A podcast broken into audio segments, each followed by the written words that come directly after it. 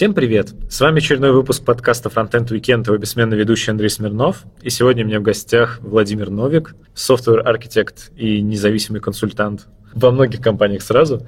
Вов, привет! Привет. Я, в принципе, начинаю обычно со своим гостем с того, что узнаю, как он, в принципе, попал в разработку. У тебя наверняка тоже есть какая-то интересная история, связанная с этим. Ты вообще где родился? Как, в принципе, ты дошел до того, что ты сейчас живешь, насколько я знаю, в Израиле и так далее? Ну, родился я в Москве. В 96-м году мы с родителями переехали в Израиль. С компьютерами я начал, так сказать, общаться еще в возрасте 5-6 лет. Это отец... еще в Москве было? Да, да, еще в Москве. У меня отец э, собирал компьютер из частей. Я еще помню, когда был ребенком, бегал по компьютерным э, комнатам с э, серверами и так далее. Поэтому с компьютером на «ты» был еще с э, детства. Ну и в Израиле я учился, закончил школу в Израиле со специальностью, э, ну, во-первых, с э, программированием, во-вторых, э, получил техническое образование как инженер разработки административных компьютерных систем. И после этого, ну, ты знаешь, в Израиле все должны идти в армию, но в отличие от многих моих друзей, которые выбрали там боевые войска, я пошел по той же стезе и шел в компьютерные войска в армии, то есть я занимался компьютерами именно всю свою службу в армии, что мне, собственно, помогло помогло в дальнейшем, то есть я вышел из армии, я начал работать в одном стартапе, потом в другом стартапе по специальности.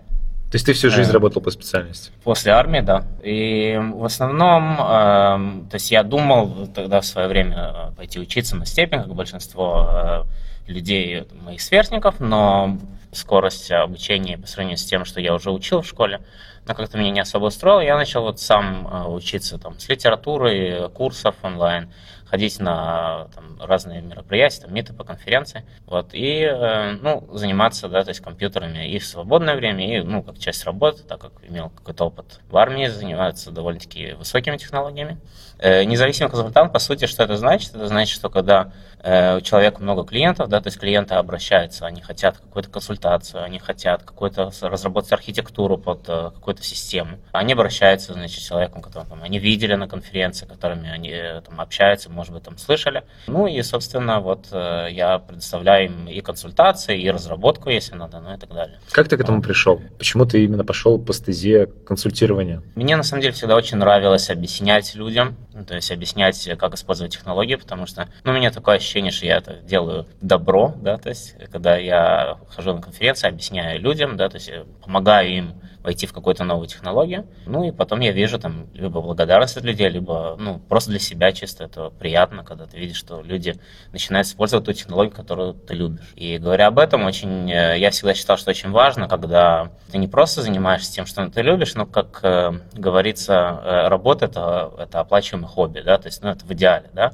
Ну, мне повезло, да, что вот мое хобби, да, то есть заниматься компьютерами, оно вот превратилось и в работу, и, собственно, вот этим я занимаюсь сейчас. Я точно не найду больше человека, у которого смогу это спросить, про компьютерные войска в армии mm-hmm. Израиля. Да. Каково это? Что там крутого? Чему там обучают? Чем ты там занимаешься? Mm-hmm. В Израиле войска делятся на несколько подразделений. Есть ВВС, я конкретно был в ВВС, есть э, наземные войска и есть разведка. Так вот, э, каждое из этих э, войск, оно имеет какое-то свое подразделение компьютерное, которое отвечает за высокие технологии в армии, за какую-то поддержку боевых единиц, поддержку армии в целом. И обычно, когда человек э, идет в армию, да, то есть ему присылается такой значит, список, выбор, куда он хочет пойти, и человек идет на экзамены, да, проходит экзамен, в зависимости от экзаменов, которые мы прошли, ему говорят, да, там, ты идешь там на компьютеры, или ты там идешь туда, или сюда. Ну, компьютер обычно очень сложный экзамен, и по окончанию человек, вот, э,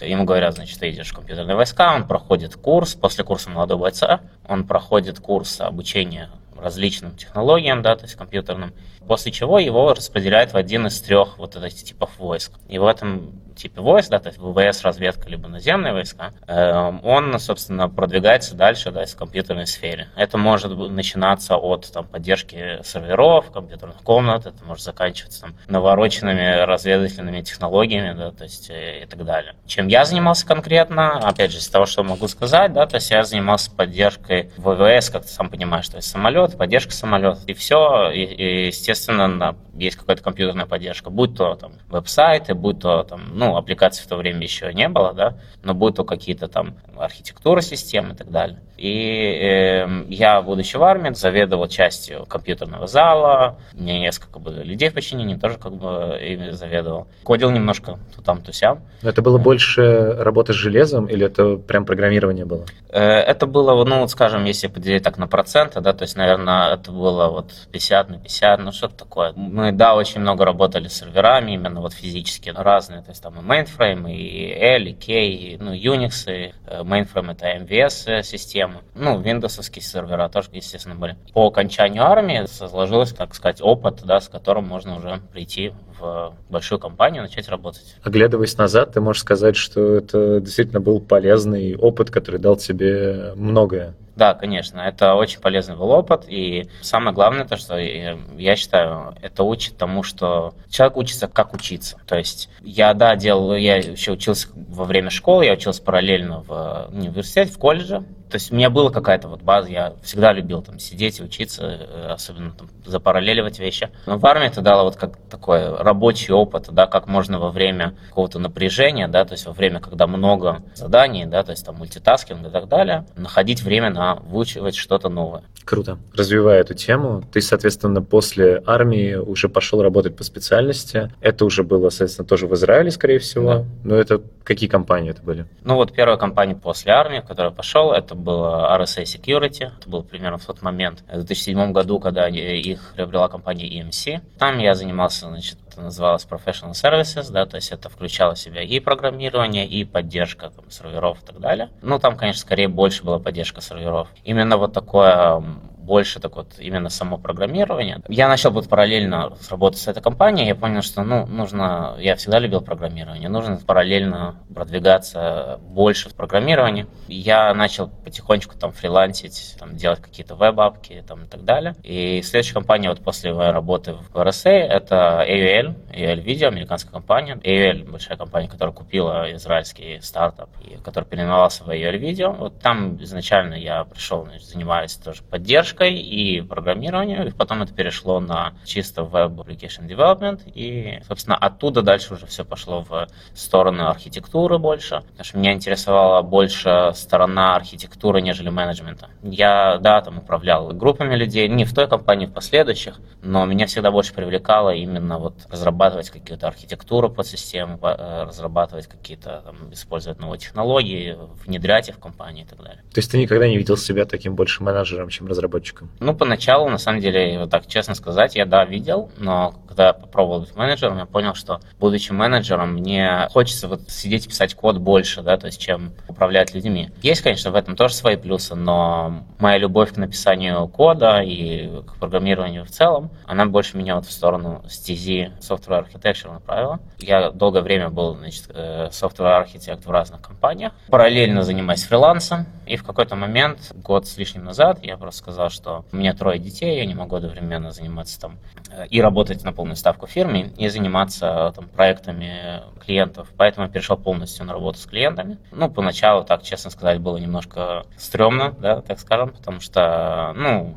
все-таки, когда зарплата это какой-то вот стабильность. стабильность, да, и так далее, особенно когда есть дети, но клиенты были, поэтому в какой-то момент это абсолютно начало устраивать, и вот э, сейчас я продолжаю этим заниматься. Ты сейчас получаешь больше, чем когда ты просто работал в какой-то компании? Это немножечко э, идет по-разному, потому что когда у человека есть э, бизнес отдельно от зарплаты, то есть, по крайней мере, в Израиле, когда есть зарплата и одновременно есть бизнес, то ну, нужно как-то координировать налоги между одним и другим, и это не всегда тривиально. Когда это чистый бизнес, то есть консультантство считается это чистый бизнес, соответственно, есть бухгалтер, есть уже как бы все официально и так далее. Оно, не буду врать, да, то есть с одной стороны оно, да, может быть больше, но бывает, мог, могут быть и месяцы, в которых э, нет клиентов или что такое. Поэтому это немножко другое, другой mindset, как говорится. Нужно просто всегда знать наперед, да, то есть, что вот возможна ситуация, да, то есть, что какой-то там месяц не будет, допустим, дохода. В этот год с этим не сталкивался, да, то есть, но оно на всякий случай, да, все равно об этом нужно думать.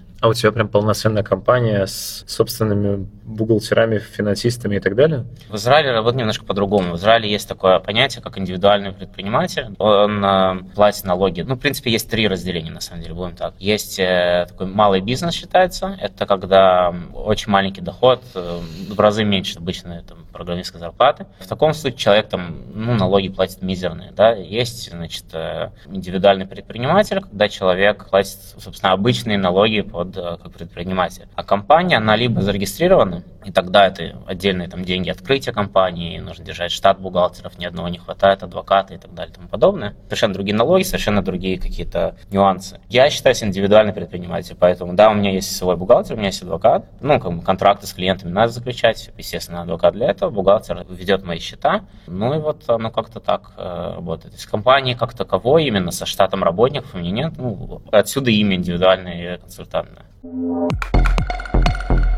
Вот, допустим, я разработчик, который mm-hmm. очень сильно хочет переехать в Израиль. Правильно ли я понимаю, что, ну, например, ты переезжал в Израиль э, вместе с семьей, соответственно, наверное, это была какая-то программа, и, или это было просто семиминутное решение переехать именно в Израиль? Ну, на самом деле, это была программа репатрианства, ага, вот, да. но, э, насколько я знаю, сейчас очень много компаний, э, вот, например, э, возвращаясь к вопросу, как, вот, собственно, приехать в Израиль и начать э, работать, да, опять же, я могу ошибаться, я знаю так только понаслышке, потому что ну, сам не занимался э, привозом, да, то есть привести людей там, на работу и так далее.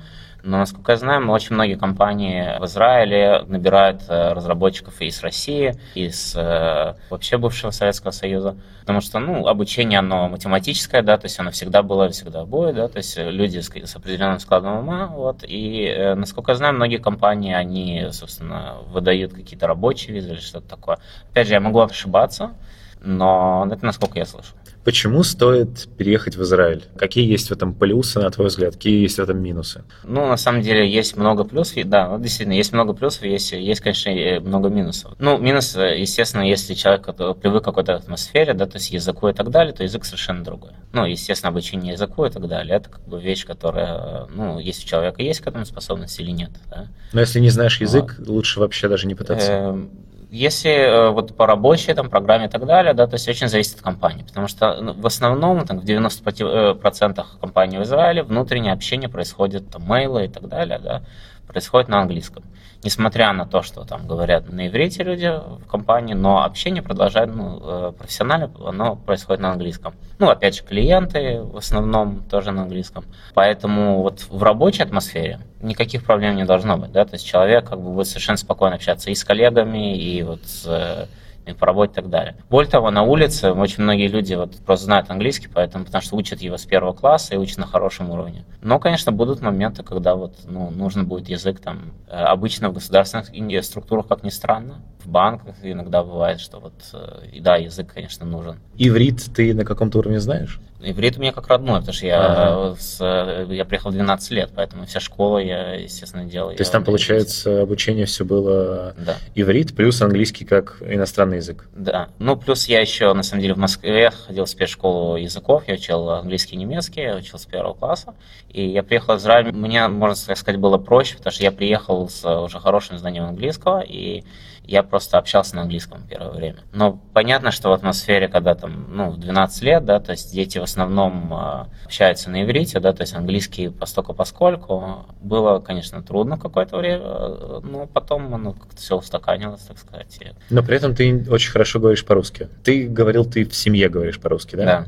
А почему, в принципе, так получилось? Ну, во-первых, я очень люблю читать, да, то есть я очень люблю читать и русскую литературу, и вообще как бы на русском и так далее, там, ну, фильмы, да, то есть смотрел э, и в основном сейчас я смотрю в основном на английском фильме, конечно. Ну, просто почему, конечно, потому что в основном в Израиле не дублируют фильмы. В основном фильмы они все на английском, поэтому, ну, как-то это привычнее. А родители продолжают говорить на русском, потому что, ну, с этим языком родились, да, то есть, как говорится, надо продолжать на нем общаться. Я, на самом деле, честно говоря, очень не понимаю людей даже, которые приехали вот в малом возрасте, что, ну, хорошо, вы приехали, там, переехали, э, но язык забывать зачем язык всегда полезен, тем более язык э, красивый, литература красивая, поэтому я и детей своих стараюсь, вот, насколько возможно, да, то есть э, там покупаю книги, да, то есть учебники на русском, чтобы они не теряли, так сказать, язык, потому что очень часто вот, особенно дети, которые рождаются в Израиле, они потом как-то забывают язык, и ну, жалко. Чем больше языков человек знает, это в любом случае лучше. А тем более язык, который там родной.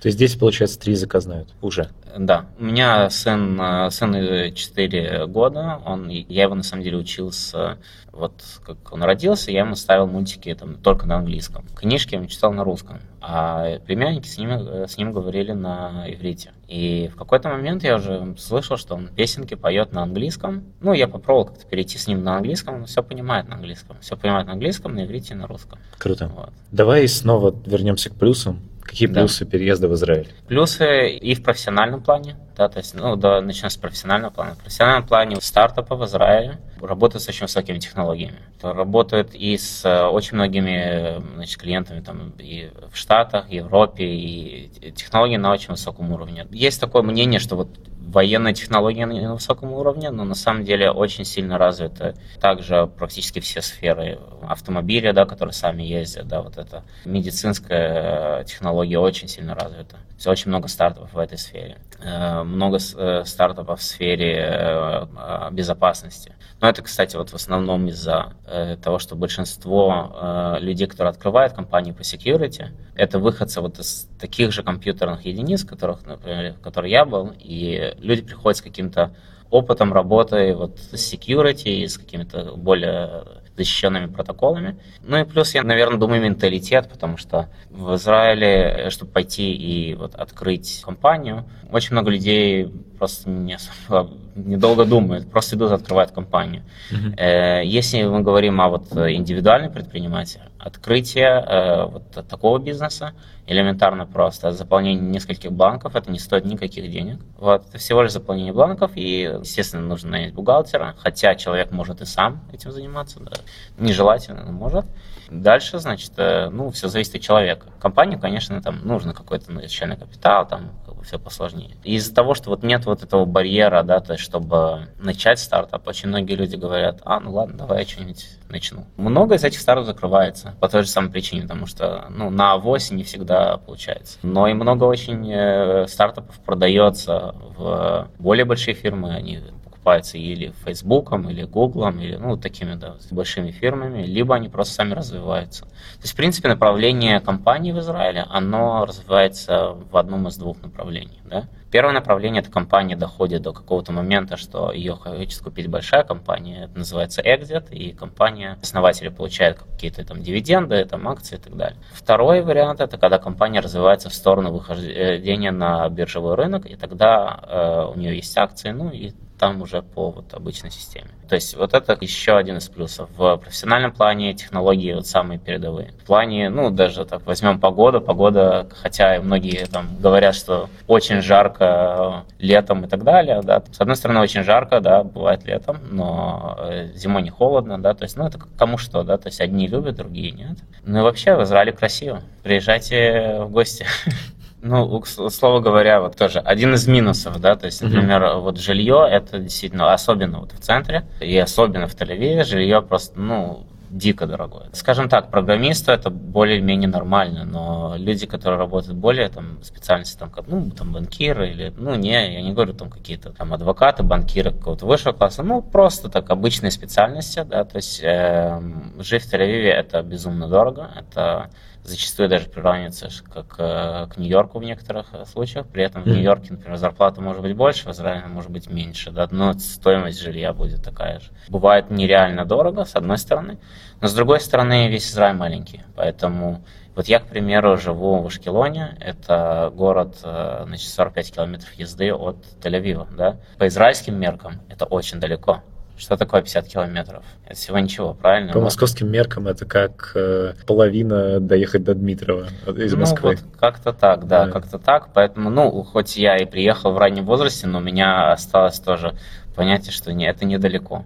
Ну, учитывая, естественно, пробки. Пробки, ну, это в, в любом э, мегаполисе, да, то есть пробки это всегда проблема. Вот, поэтому зачастую с э, коллегами по работе, да, то есть когда работал в предыдущей компании, общались на тему, что ну, одному занимает добираться полтора часа 5 километров расстояния, да, то есть а я вроде как с другого конца страны, но занимает добраться час. Это круто.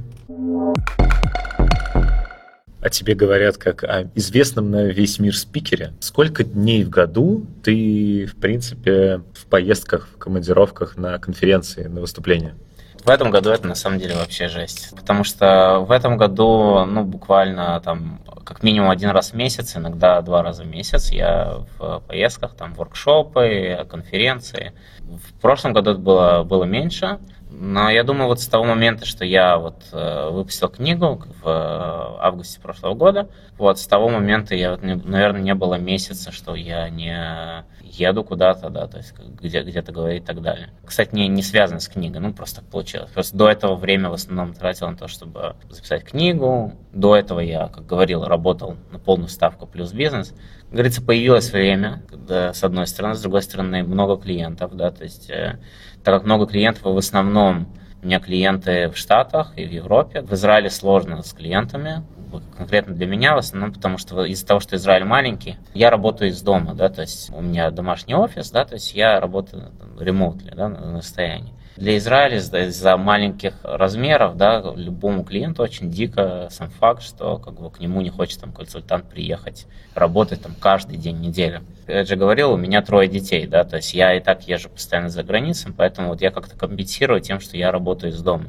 То есть я еду, да, провожу там много времени за границей, там на воркшопах, на конференциях, но при этом я работаю из дома, причем когда там, со Штатами, так это вообще по вечерам получается. Ну, а так бы ты совсем детей, получается, не видел. Своих. Да, да, а это, как говорится, not an option. Мы говорим же с тобой, ну, слушатели, может быть, не в курсе, про книгу по React Native. Да. По ней есть пара вопросов. Э, сколько ты ее писал? В принципе, книгу я писал 5 э, месяцев. Я ее э, значит, опубликовал через э, агентство Пакт. Это знаменитое агентство, одно из э, самых больших в мире по публикации технической литературы. На самом деле история была такая, что они обратились ко мне, не хочу ли я написать книгу. Ну, я сказал, почему бы и нет.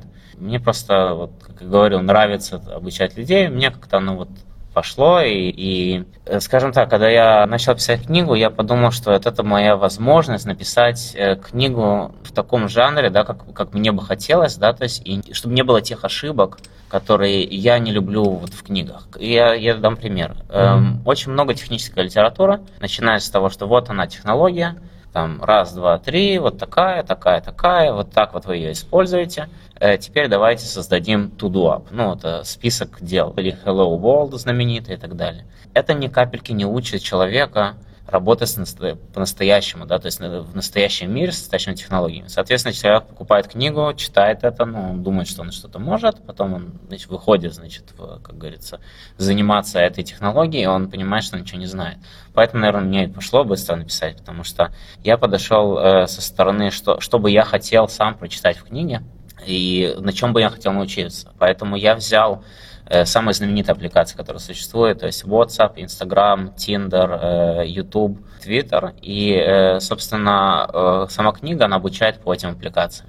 Берется, например, пример навигации в YouTube. Да, в YouTube очень много разных окон, очень много разных выскакивающих меню и так далее. Навигация, например, учится на примере YouTube. Да. Соединение с сервером и значит, чтение данных, публикация данных на, на, на сервер делается на примере WhatsApp и, э, соответственно, создается эта аппликация э, время книги. И окончательный проект книги — это создание, собственно, своего твиттера. То есть человек реально создает твиттер, включая э, сервер, включая все. И вот это, наверное, поэтому у меня пошло вот это быстрое написание.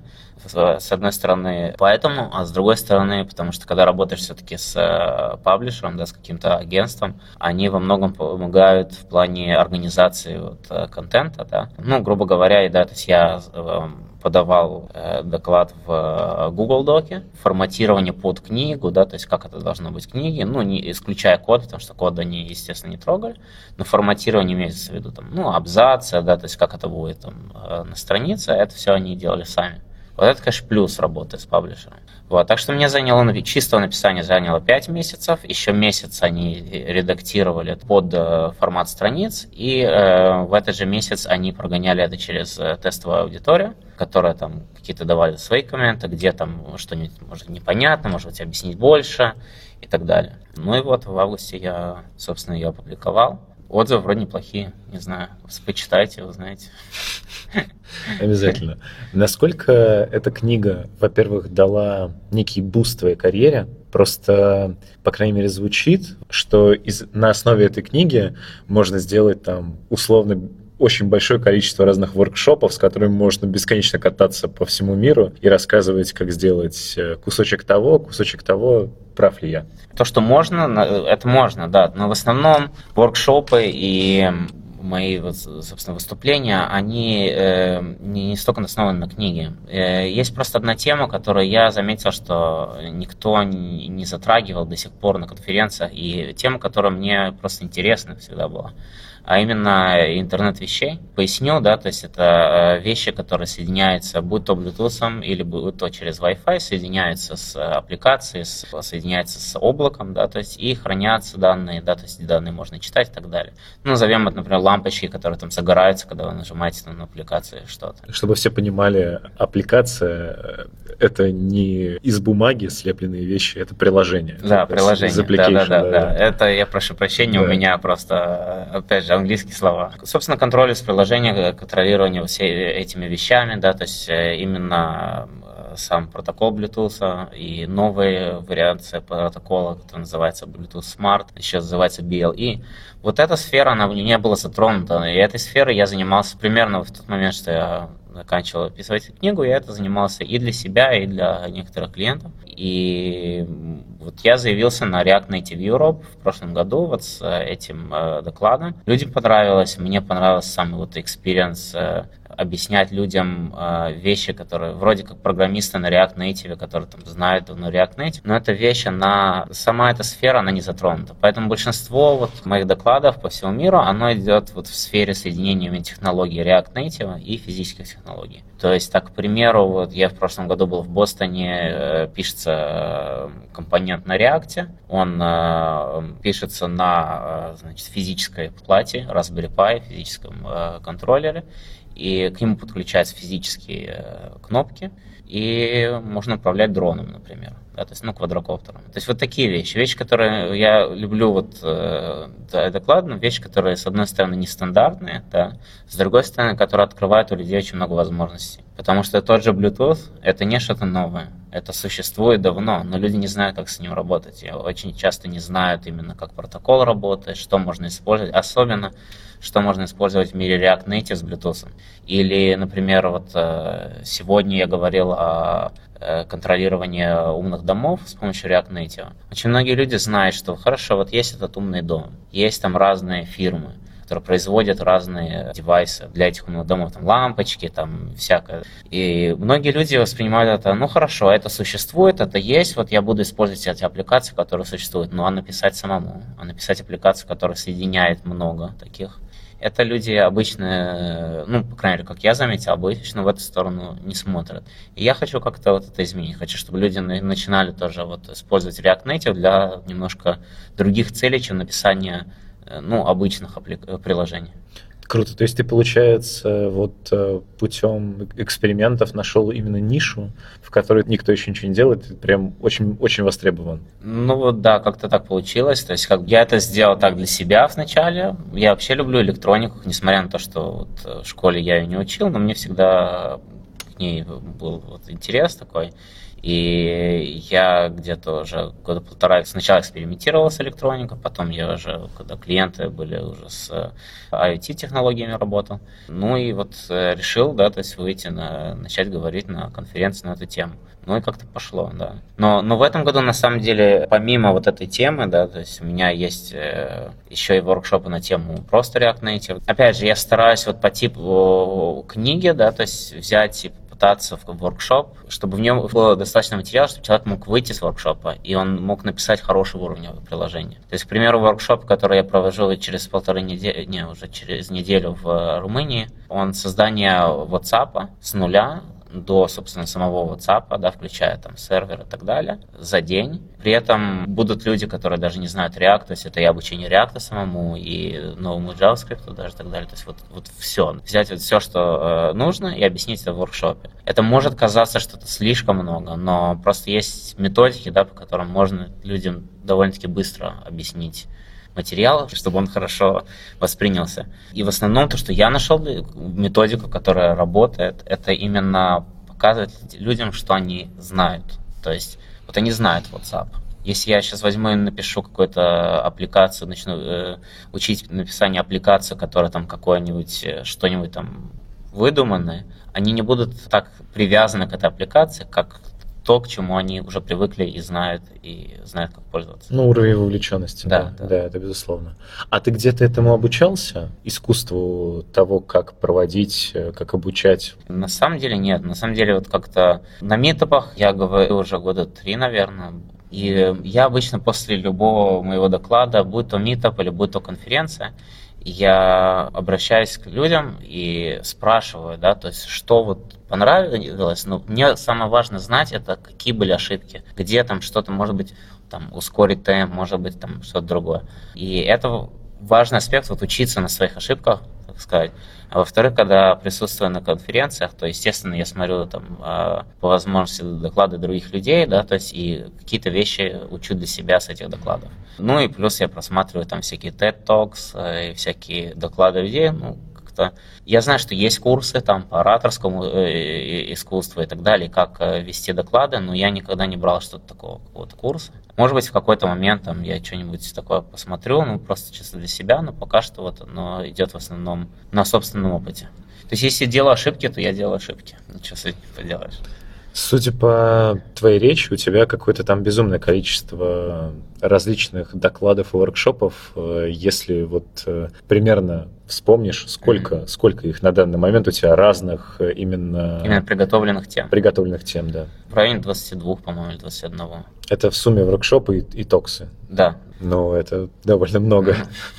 То есть ты, условно говоря, можешь любую из них вот сейчас выйти на сцену и рассказать? Не, ну любую, я обычно не люблю просто, э, вот даже то, что они готовы, да, то есть и даже есть воркшопы, например, которые готовы, или там токс, которые готовы, но я их, э, например, даже еще никогда не, э, с ними не выходил, Поэтому я, я иногда просто составляю какой-то ток, потому о чем я хочу поговорить потом. Да? В момент, когда там, я заявляюсь на какую-то конференцию или меня приглашают на какую-то конференцию с какой-то конкретной темой, неважно, сколько она готова. Я люблю каждый раз под каждую конференцию как-то видоизменять доклад таким образом, чтобы он был э, ну, с каким-то так приколом, так скажем, да, то есть под каждую конференцию. Не люблю повторять доклады. И вот я возьму пример, да, то есть я э, был в э, React Native Europe, да, то есть в прошлом году у меня был доклад на тему Bluetooth и React Native, вот это соединение все. Полторы недели назад меня пригласили на React Native Camp в Киев, и там был, в принципе, была та же тема но тем не менее, собственно, сам доклад, он был э, другой, да, то есть, да, была, конечно, та же линия, но время обычно разное, и обычно разная какая-то э, аудитория разная, да. Я э, люблю, когда я говорю с людьми, объясняю людям что-то, я люблю еще пытаться прочитать зал и понять, когда там стоит пошутить, когда не стоит пошутить, и как людям преподнести. То есть, да, я знаю, что многие говорят, что нужно там перед э, конференцией, там, перед каким-то током, нужно сидеть и пытаться там проговорить перед зеркалом, есть вот это понятие, да. Да, это хорошо, да, это нужно но, как говорится, you never know, да, то есть никогда не знаешь, какая будет аудитория. Одна аудитория в одной стране может смеяться от шутки, а другая может подумать, что, ну, шутка не к месту сейчас. Поэтому это все очень такое динамичное. Поэтому, да, я могу, ну, 10 разных докладов могу сейчас выйти там и сказать и так далее. Uh-huh. Но, и, скорее всего, они не будут такие, какие они написаны в оригинале, они будут там видоизменены под аудиторию. А в целом, а, почему вообще книжка была при React вот ну, изначально, почему был выбран э, именно эта тема? Почему ты заинтересовался именно этим? Это тоже связано с интернетом вещей и тем, что React Native к этому применим, как никто другой из э, JavaScript технологий? Э, на самом деле нет. На самом деле React я начал заниматься таковым, когда он только вот э, появился, да, то есть я был, ну, я не могу сказать один из первых, да, то есть их были сотни людей, но в Израиле, по крайней мере, один из первых, кто этим начал заниматься. Более того, и мы с одним э, приятелем организовали группу React.js Израиль, организовывали митопы и, и так далее. То есть тема React, она вот как-то, вот React вышел, я вот с ним проходил, да, то есть все его вот стадии, да, когда вышел React Native, для меня это было вау, потому что это взять возможности React, то есть взять виртуальный дом и, значит, вместо, чтобы его зарендерить в браузере, да, то есть его, значит, зарендерить со стороны нативной для iOS или для Android. Для Android, да. И на самом деле, как только React Native вышел, где-то там через, э, по-моему, что-то в районе там месяцев 7 или 8, был очень прикольный хакатон в э, Фейсбуке, в тель офисе, в котором э, я участвовал. Мы заняли первое место в категории самых экстраординарных аппликаций. И вот, вот этот момент был вот ключевым, потому что за 6 часов втроем сделать аппликацию, которая была игра, карта, на которой человек может э, значит, нести факел, как олимпийский факел, он э, может держать этот факел какое-то время, через какое-то время он падает, его другой должен подбирать, который находится рядом и так далее и тому подобное. То есть полноценная игра, за 6 часов трое человек. Это было вот пик того, что возможно на React Native. Вот, вот с того момента я очень интересовался этой темой, я помогал там делать некоторые аппликации там и клиентам, да, то есть и вот тоже с самого начала React Native я за этим всем следил. Когда ко мне обратились написать книгу, я сказал, ну, почему бы и нет, я в этой сфере уже давно, да, то есть с начала React Native могу много чего рассказать. Ну и вот так вот пошла книга и так далее. А книга, она продается? Да, конечно. Книга можно купить на и на Amazon ее можно купить, можно ее купить на сайте Пакт. Э, это, собственно, фирма. Наверняка же есть какая-то статистика, тебе да. там есть какие-то числения.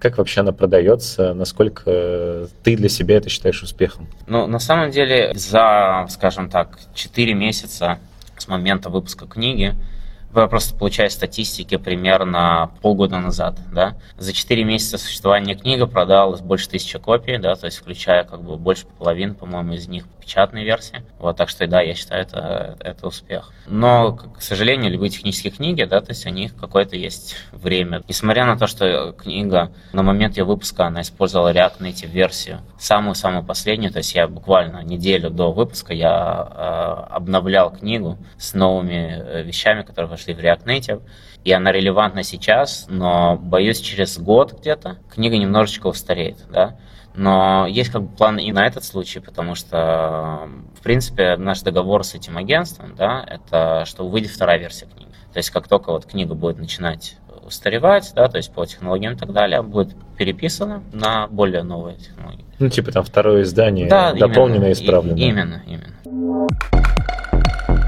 По поводу метапов э, по реакту. У меня просто такой некий диссонанс. Э, вы проводите, ну, например, сразу у вас React Israel. Правильно ли я понимаю, что у вас нету комьюнити, который делится по городам? Да, это так, потому что, ну, потому что страна маленькая, да. да. Просто, ну, условно... Не, на, на самом деле есть комьюнити по городам, но обычно вот именно в сфере JavaScript. Самое большое комьюнити в Израиле называется JavaScript Израиль. Для Израиля это очень много людей, на каждый мета приходит э, от 150 до 200 250 человек, что, в принципе, очень много, да, то есть особенно для Израиля.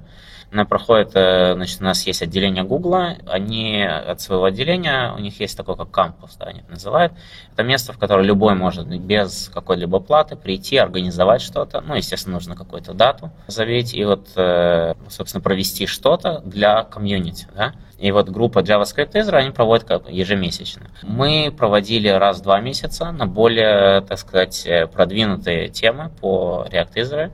Есть еще одна комьюнити э, э, React and React Native Israel. Они проводят тоже, они, кстати, одни из организаторов React Next. Конференция по React э, международным масштабам проходит в сентябре каждый год в Израиле, в Тель-Авиве.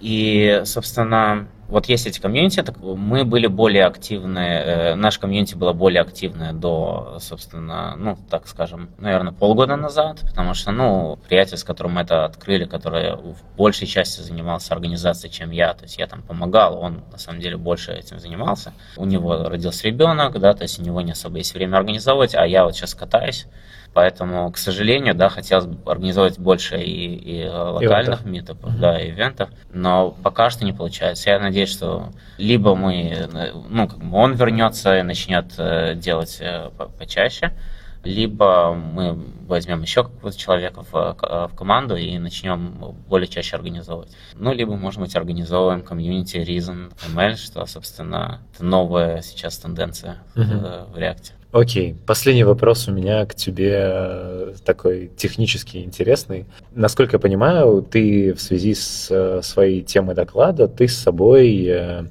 перевозишь достаточно много всякого оборудования. Насколько это вообще тяжело, затратно именно возить реальные железки с собой?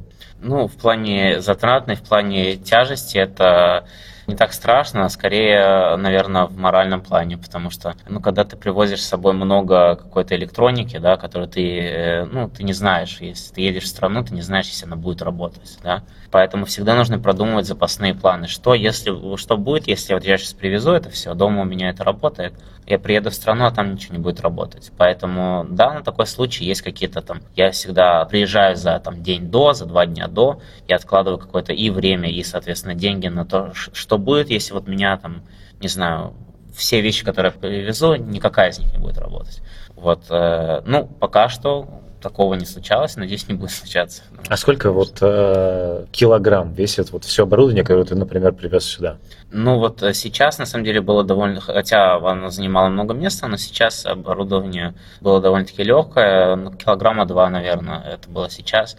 Ну, к примеру, в прошлом году, когда я ездил в Бостон с дроном и с электроникой, там был целый ящик электроники, там, наверное, килограммов 6-7 было. Ты, ты это вручную кладь?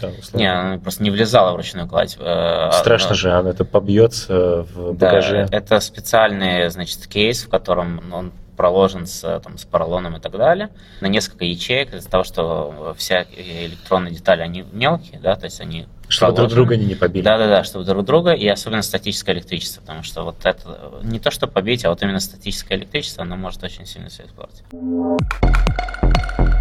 А, у меня есть э, несколько стандартных вопросов, mm-hmm. которые задаю каждому своему гостю. Во-первых, э, мне как раз очень интересно тебе задать этот вопрос, э, с учетом того, что, в принципе, там с пяти лет уже разработчик. Думал ли ты, кем бы ты мог стать, если бы не стал разработчиком? Но на самом деле у меня было... Я вообще человек креативный, поэтому я даже в свое время учил инженера медиа и фотографии и медиа. Не для корочки, как говорится, а просто для себя. Вот, поэтому, ну, я никогда не думал в эту сферу именно там работать или что-то такое, но вот для себя я, на самом деле, учил много всяких вещей, да, но именно вот по специальности, да, кем быть, если не программистом. Был какой-то переломный такой момент в школе, что мне очень нравилась физика, там, аэронавтика и космос, и вот, э, ну, да, космонавтом, стандартный ответ, да. Ну, и даже было время, что я попытался устраиваться в SpaceX, это американская компания, которая занимается, э, собственно, в космос отправляет и так далее, но у них, э, чтобы Э, вообще начать работать в компании, человек э, должен родиться в Америке. Как ни странно, ну, вроде компания толерантная, но с одной стороны, но с другой стороны, вот как-то было такое правило. По крайней мере, это было года четыре назад. Серьезно? Такое, да. Ну, сейчас, наверное, оно изменилось, не знаю. Но уже поздно. Ну, уже ты туда да, не пойдешь, наверное. Сейчас, да, сейчас уже не пойду. Я, более того, я, на самом деле, мне устраивает быть независимым консультантом, и я не вижу себя, что я пойду в какую-то работать компанию. У меня вот было предложение недавно от Фейсбука пойти работать к ним, но у меня именно работать полную ставку в компании где-то далеко от дома, да, то есть и учитывая те конференции, на которых я езжу и так далее, получится вообще не видеть детей, поэтому Окей, опять же, стандартный вопрос. Ожидаю понятный ответ э, с учетом того, где мы находимся, но все же React, Angular, Vue или Ember?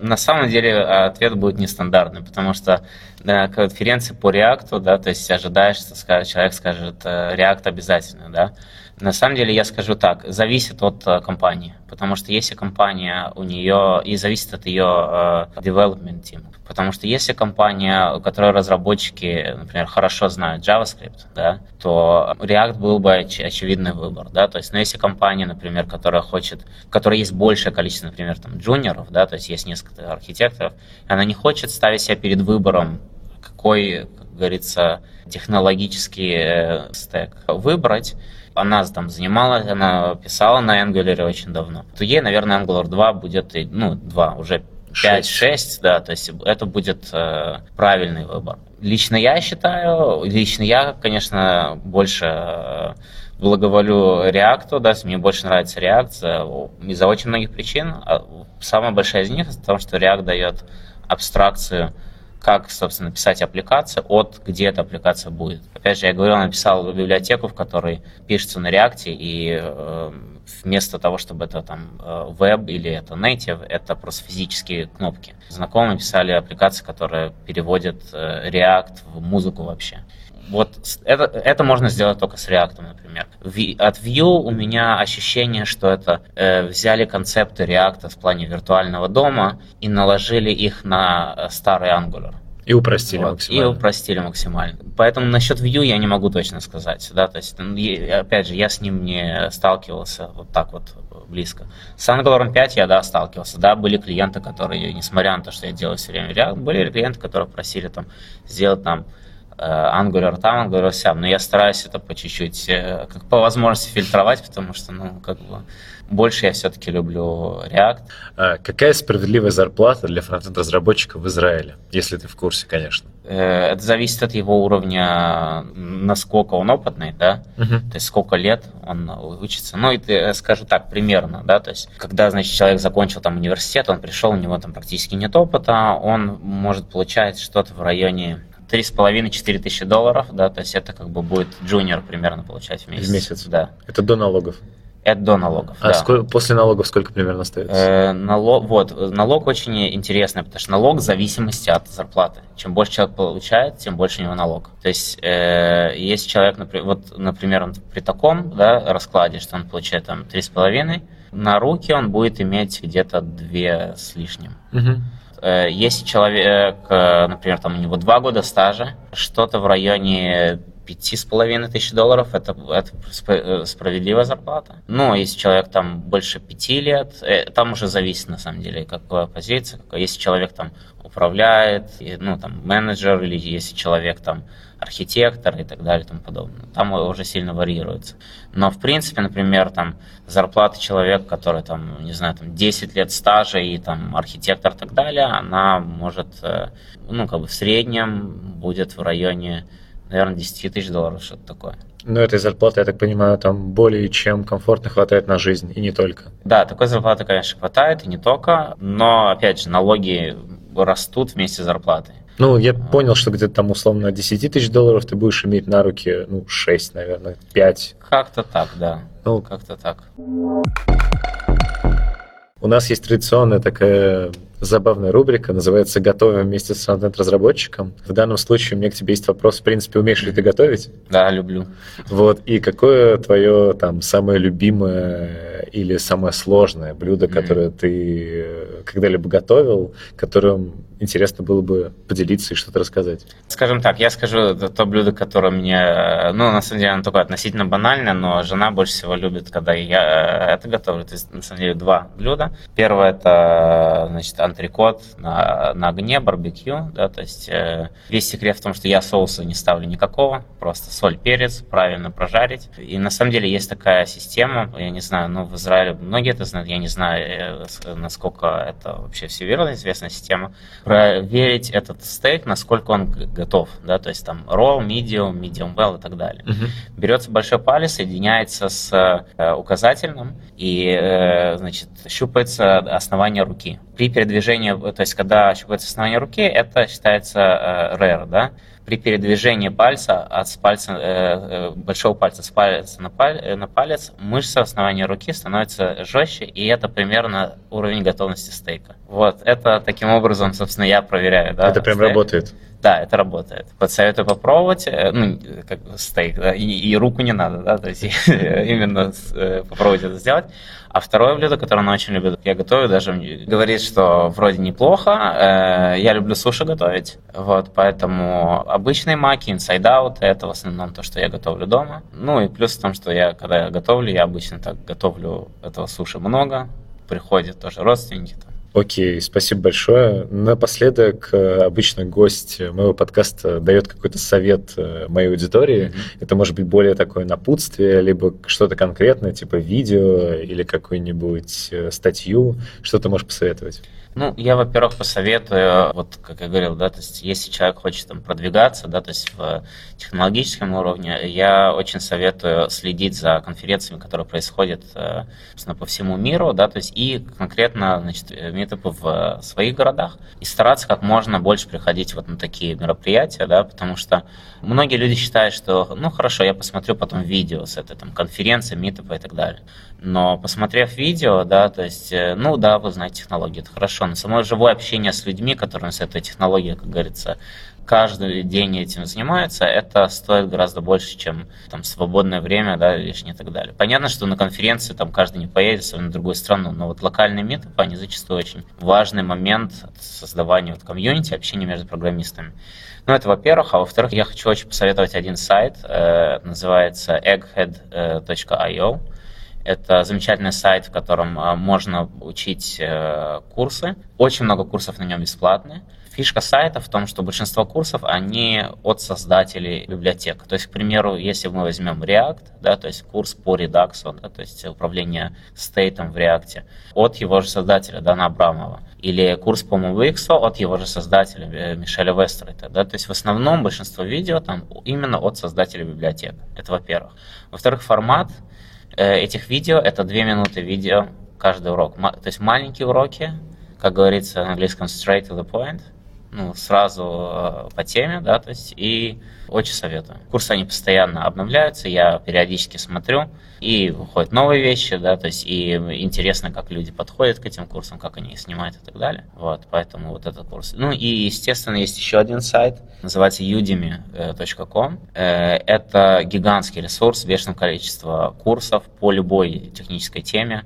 Э, да и не только технической. Есть такой, так сказать, трюк с этим э, сайтом. В основном, если вы зайдете на сайт, вы видите, что э, курсы на нем стоят там, в районе там, 200 долларов за курс и так далее. Да? Э, если вы себе скачиваете аппликацию, то вы на первое время вы получите э, первый курс за 10 долларов. Э, теперь примерно раз в неделю будет при, э, приходить приглашение на э, подобные курсы за примерно такую же цену. То есть вполне возможно, что вы не будете никогда там, покупать курсы больше 10 долларов за курс.